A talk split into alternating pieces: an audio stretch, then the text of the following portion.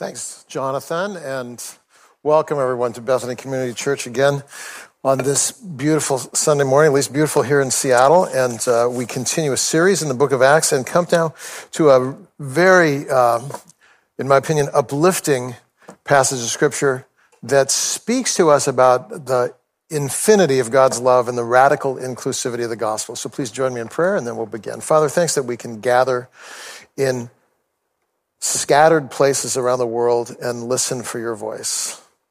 We're mindful, Father, that uh, you, in the midst of all the chaos and uncertainty that is this moment in history, uh, love us as much today as ever, care for us as much as ever, and stand with open arms, inviting us to simply run into your arms and be held by you.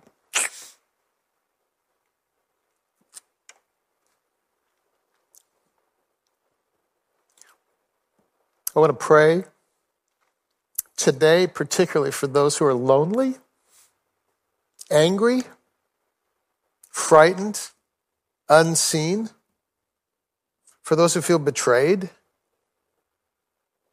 And pray, Father, you'd speak to those hearts in particular, to all of us, but particularly those hearts, about the good news that is Christ and how it applies to those situations. We pray this in Christ's name. Amen. So uh, we began by showing a picture here. Uh, and those who are in the room, there's a few of you, worship team and such. Uh, this is an interesting picture because you can see a beautiful young woman or, uh, or an older woman uh, who's a bit ragged. How many can see the beautiful young woman? Raise your hands, those are in the room. How many see the older ragged woman? Raise your hand. Yeah. So, so who sees both? A few of you see both. It's hard to see both because once you see one, you're locked in. And then, and then everything that you see in the picture is seen through the lens of what you assume to be true about the picture, but it's actually two different pictures rolled into one. And I use this point to, to, uh, and we can stop showing this now, but I use the point to declare to you that when it comes to reading the Bible, reading the Bible is just like looking at that picture. Not everyone reads the Bible through the same lens. So when Exodus, the book of Exodus, is read by slaves, it's about literal deliverance from slavery. Of course it would be. Why wouldn't it be? But when it's read by wealthy white people, it's a picture of delivery from slavery to sin. When the Sermon on the Mount is read by wealthy people, it is almost always read from the Gospel of Matthew because in Matthew, in the Beatitudes, we read this Blessed are the poor in spirit. So when I was in seminary, 99 times out of 100, when I heard the Beatitudes read uh, in the Sermon on the Mount, those, those little phrases from Jesus, I heard it from Matthew, Blessed are the poor in spirit. But uh, when it's read by people trapped in poverty, it's read from Luke because it doesn't say blessed are the poor in spirit. It says what? Blessed are the poor, period. So here's the deal. Because we have different life situations, we have different lenses. And because we have different lenses, we see the Bible differently and interpret it differently. So we end up with prosperity theology in South Lake Union at Amazon and liberation theology in El Salvador. Same Bible, different interpretation. We see the arc of God's redemptive plan through the lens of our own story. All of us do. And that can maybe be okay because part of the good news is that the gospel is incredibly malleable. It works in Nepal. It works in poverty in Africa. It works in the midst of apartheid in South Africa. It works uh, amongst protesters this day in downtown Seattle. So the gospel is flexible, able to speak into every single human situation and and offer good news for every single human. But it's very important that we begin to see that our understanding of the gospel is not the definite article only understanding of the gospel, and that there may be facets to our understanding of the gospel that need reordering. And we see this in this story today in Acts chapter 8, uh, because what's happening in the book of Acts in this kind of second phase that we're looking at is God is beginning to expand the, the, the, the, the family of God in a sense by exploding what were previously dividing walls that were keeping people outside of the quote unquote family of God. And so, boom, you know, walls are exploding. We thought it was just for the Jews. Oh no, it's, it's for people beyond Judaism. Now there's a, there's a, there's a Samaritan that's involved. Last week we saw that. Boom, the wall between Jews and Samaritans blown up. Today, watch, boom, boom, boom, three walls blown up, as we'll see in this story. So today's text tries to remove for all of us our cultural blinders and expand our view of God's generosity. So there are three considerations that we look at as we consider how God is blowing up dividing walls. We want to see the characters, the story, and the moral of the story. So that's what we're going to look at in our time together. We begin with the characters, and there are three characters the, the eunuch, uh, Philip, and the Holy Spirit. So let's just look at those briefly, and then we'll get into the story. There's a eunuch here, uh, verse 27 of Acts chapter 8. So uh, uh, we see here the angel of the Lord speaking to Philip, get up, go south to the road that descends from Jerusalem to Gaza. So you can picture a road from Jerusalem heading south. So Philip gets up and goes, and there's an Ethiopian eunuch, a court official of Candace, queen of the Ethiopians, and he had come to Jerusalem to worship. So let's just look at him for just a minute. We know something about this guy. He's gone to Jerusalem to worship.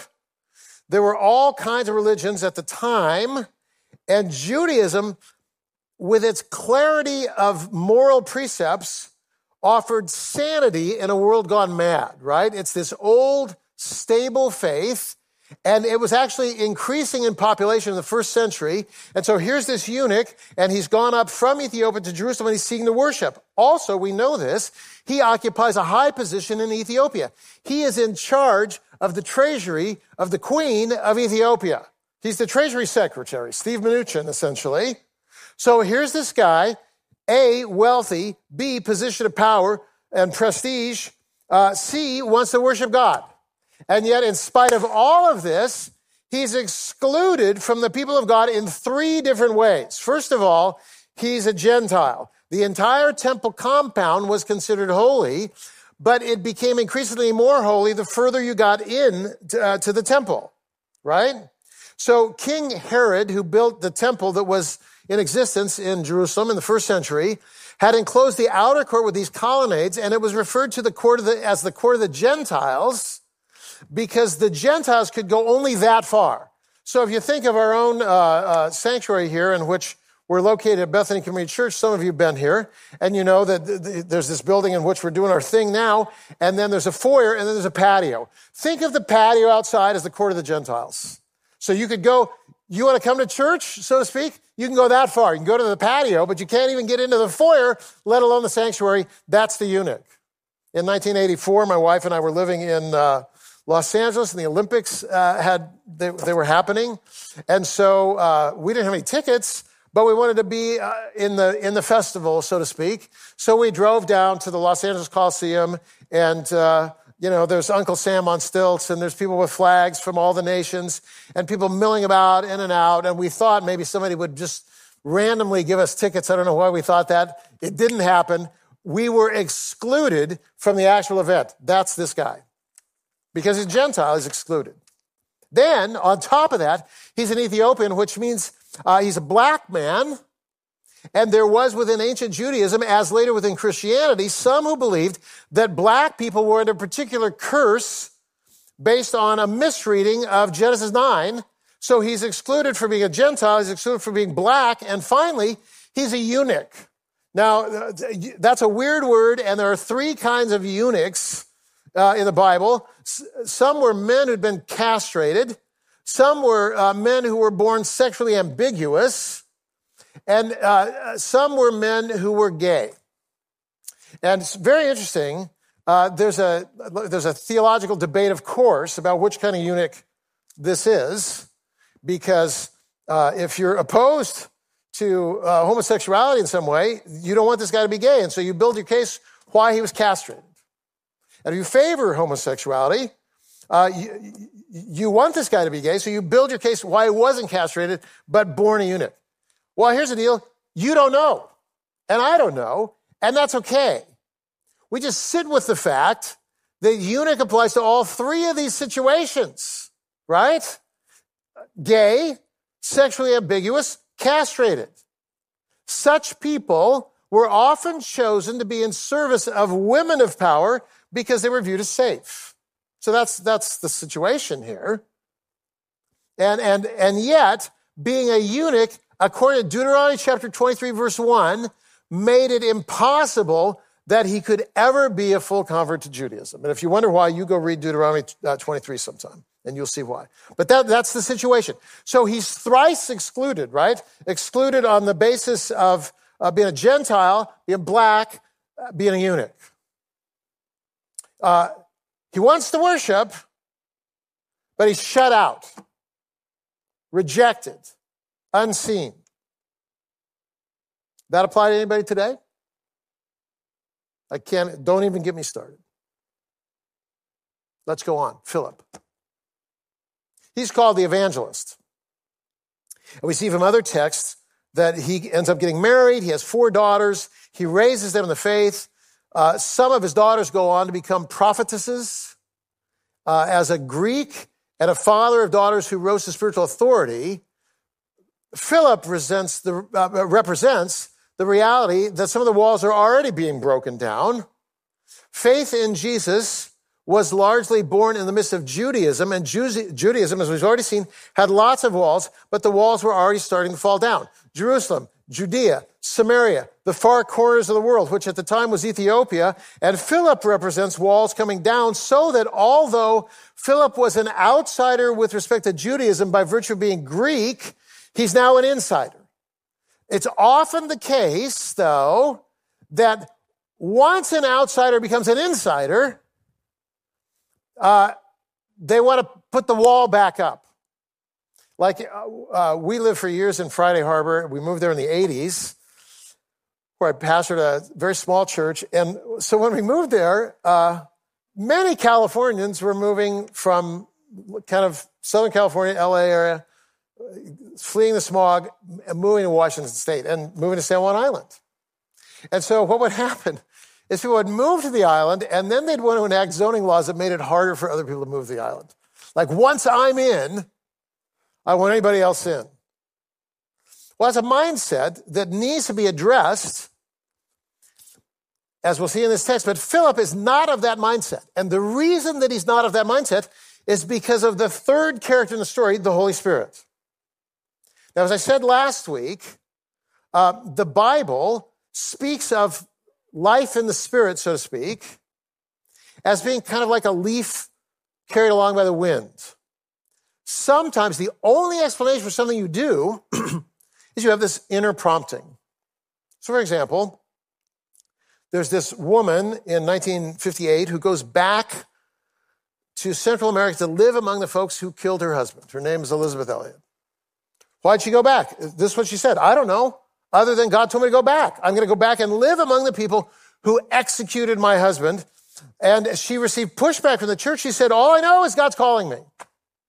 Dietrich Bonhoeffer, living in America, uh, uh, was offered a professorship and instead he went back to Germany uh, just as World War II was breaking out and he ultimately ended up being arrested and executed. And when asked, why you leaving the comfort of America? He said, I don't know. I just know I have to go back. I just know the Holy Spirit is calling me.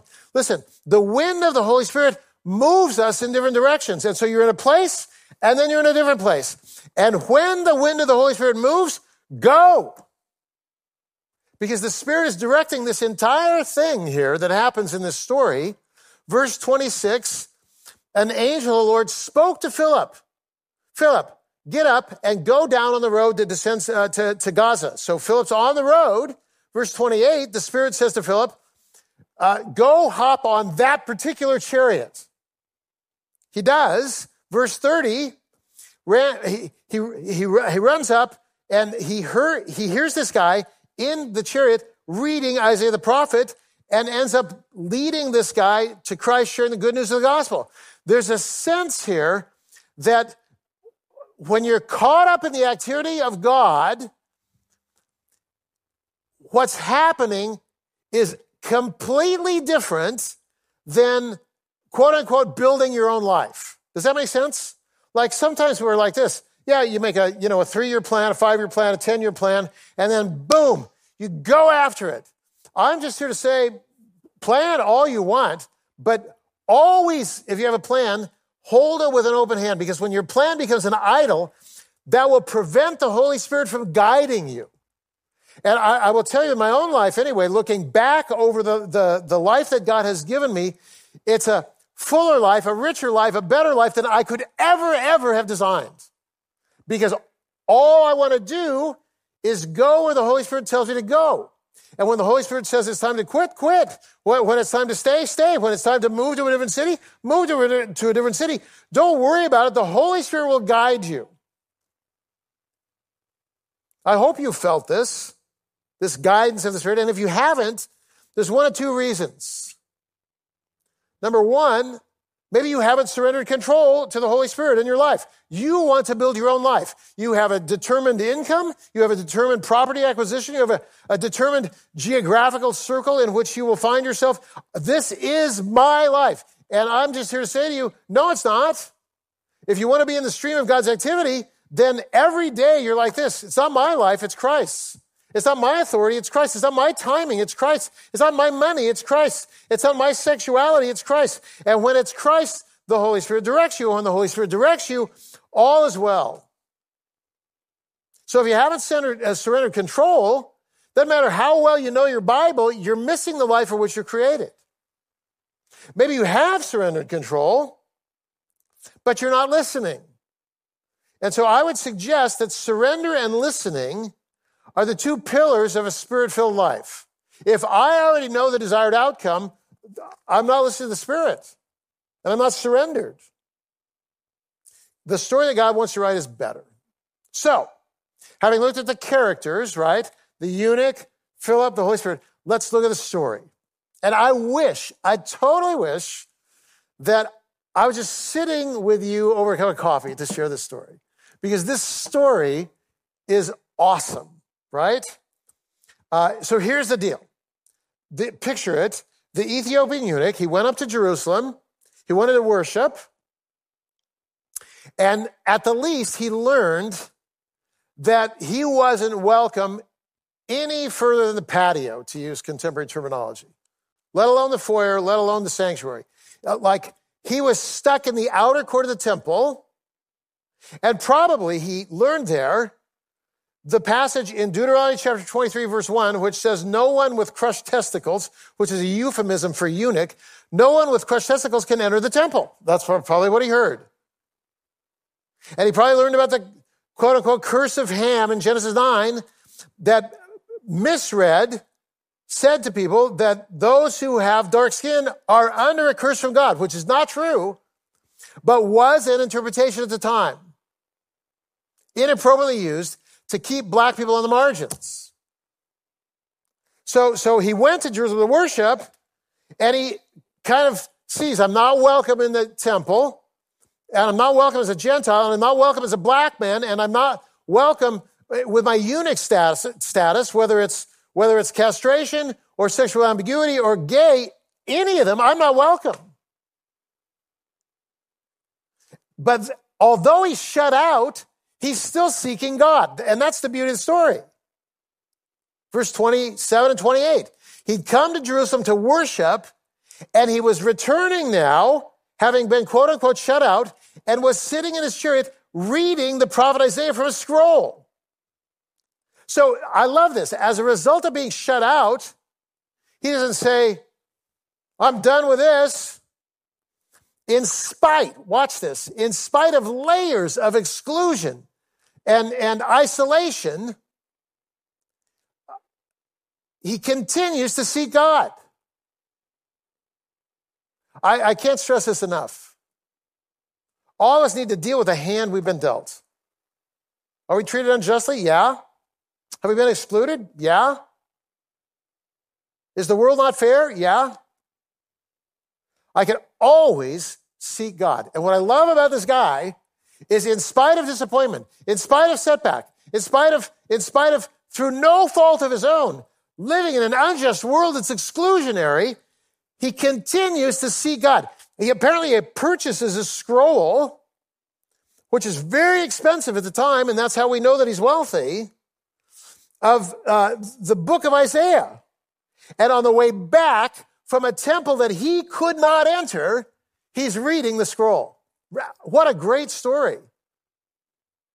And then the Holy Spirit directs Philip to get on that exact road and to hop on that exact chariot.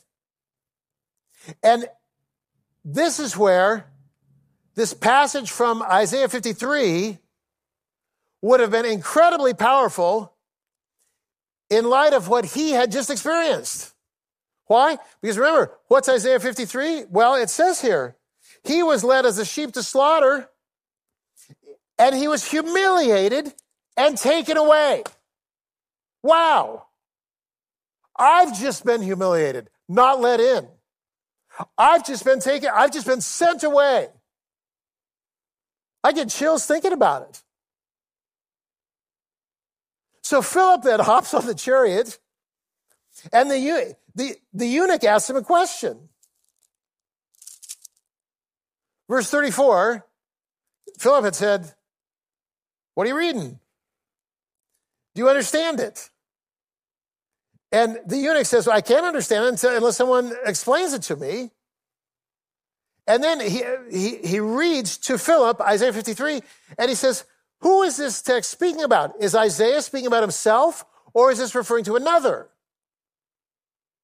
And then Philip has an answer in verse 35, beginning from this scripture, he preached Jesus to him. He didn't preach Richard Rohr's universal Christ though I believe Rohr is on to something, he didn't preach socialism or capitalism or anti racism or environmentalism or voluntary simplicity or sexual ethics.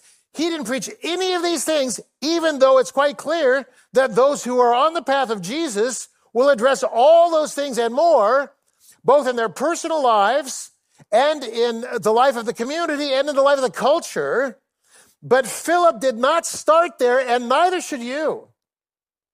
Philip showed how the entire Bible points to Jesus and the cross and the resurrection as the turning point of history. And I'm going to come back to this in a minute because it's the most important part of the story. But he, he preaches Jesus to him, verse 35. And then, as they go along, verse 36, on the road, the eunuch sees some water and he says, Hey, What's to prevent me from being baptized? And then I want you to notice the text. It's so important. There's none of this. What's to prevent you being baptized? Oh, uh, well, there's a two year confirmation discipleship program that you have to pass. So come study with us for two years, and then if we think you're worthy, boom, you're baptized. Or there's no, hey, fill this out. You know, we want to know, we want to know all about your sexual ethics. And, and we want to know all about your marital status, and we want to we want to know all about your private life, and we want to know all we want to know if like if you're if you're worthy, boom, you can be baptized. There's none of that. The eunuch reads Isaiah. Philip says Isaiah points to Jesus as the definite article, all caps, 48 point font, the solution for the human dilemma. And then the eunuch is like this. This is the story I want to be in. Can anything prevent me from being baptized today? And Philip says, No. Why is this not the gospel? I don't understand. God is that radically inclusive, and we should be. Hmm.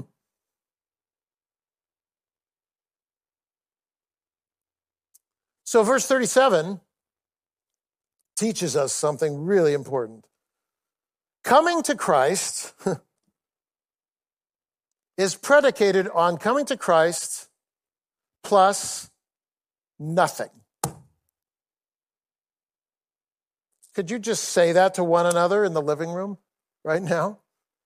Coming to Christ is predicated on coming to Christ plus nothing. And then look at verse 38. He ordered the chariot to stop. They both went down. And Philip baptized him.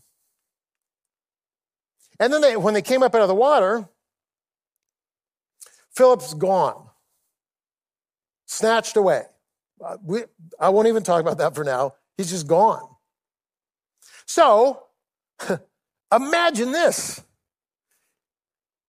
The eunuch gets back on the chariot,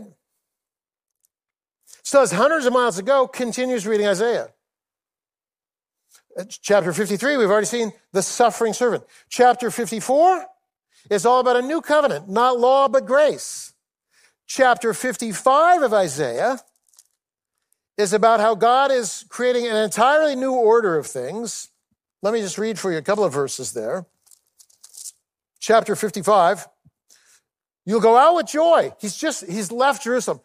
You'll go out with joy. You'll be led forth in peace. The mountains, the hills will break forth in shouts of joy. The trees of the field will clap their hands, and I will make the desert bloom, an everlasting sign. He's, he's, he's driving through the desert. He's just left, and this passage is, you'll go out with joy. Well, why would I have joy? Well, first of all, I've met Jesus, but then he keeps reading. Chapter 56 says this. Look at verse 4 of Isaiah 56. For thus says the Lord,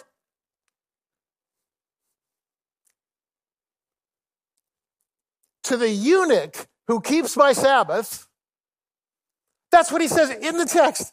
To the eunuch who keeps my Sabbath and chooses what pleases me and holds fast my covenant, to him I will give my house, the house that I could not enter. The text says, to the eunuch I will give my house. Are you kidding me? Imagine that.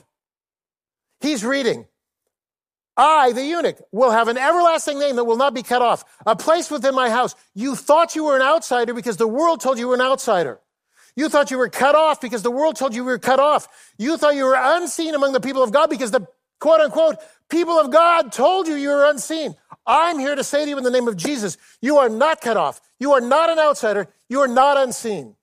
Whoever you are, whatever your station in life, God is for you. Does that apply today? Huh. Think of all the people unseen. I'm just going to say to you, God sees you. And for we who are quote unquote insiders, the reason we haven't solved the race problem in America after hundreds of years is that, and this is a quote actually from John Perkins, who wrote a book called One Blood. The reason we haven't solved the race problem is people apart from God are trying to create unity, while people under God who already have unity are denying the unity that God has given them. And the result of both of these conditions is disastrous for America. It's a curse. The way forward? Live in Acts, man, and recognize that God is exploding every single wall. So should we. So, what's the moral of the story? Well, first of all, the moral of the story is the gospel's for outsiders. The law says Gentiles, women, people outside the sexual norms are excluded. The gospel scrambles our, our logic. The eunuch, cut off without posterity, receives the very name of God because Christ says in Isaiah, Oh, are you cut off? Look, I identify with you. I was cut off. Come join the family of outsiders. And this is all very good news for the poor, the marginalized, the outsider, those who feel unseen, because the reality is that no matter how far organized religion, of which I am a part, no matter how far we miss the mark, God sees you. God knows you. God loves you. God is for you. God invites you into God's story of hope there's a place at the table just for you. Receive it. And we will try to do better to align our heart with God's. But the gospel is for outsiders. And then what makes this work so beautifully is everyone's an outsider. Even we who think we're on the inside, we're not. The eunuch's an outsider, we've already seen ethnicity, skin color, sexuality. But did you know that Philip, vis a vis the eunuch, is, is an outsider financially? The eunuch is richer than Philip. Philip's dead broke. He's quit his job. One early church father says of Philip, he's poor, unskilled, easily despised. So, Who's an outsider? Well, people are outsiders by race, by skin color, by financial status, by hidden addictions, by loneliness, by body image. Everyone who feels unseen has a place at the table, and that's everyone.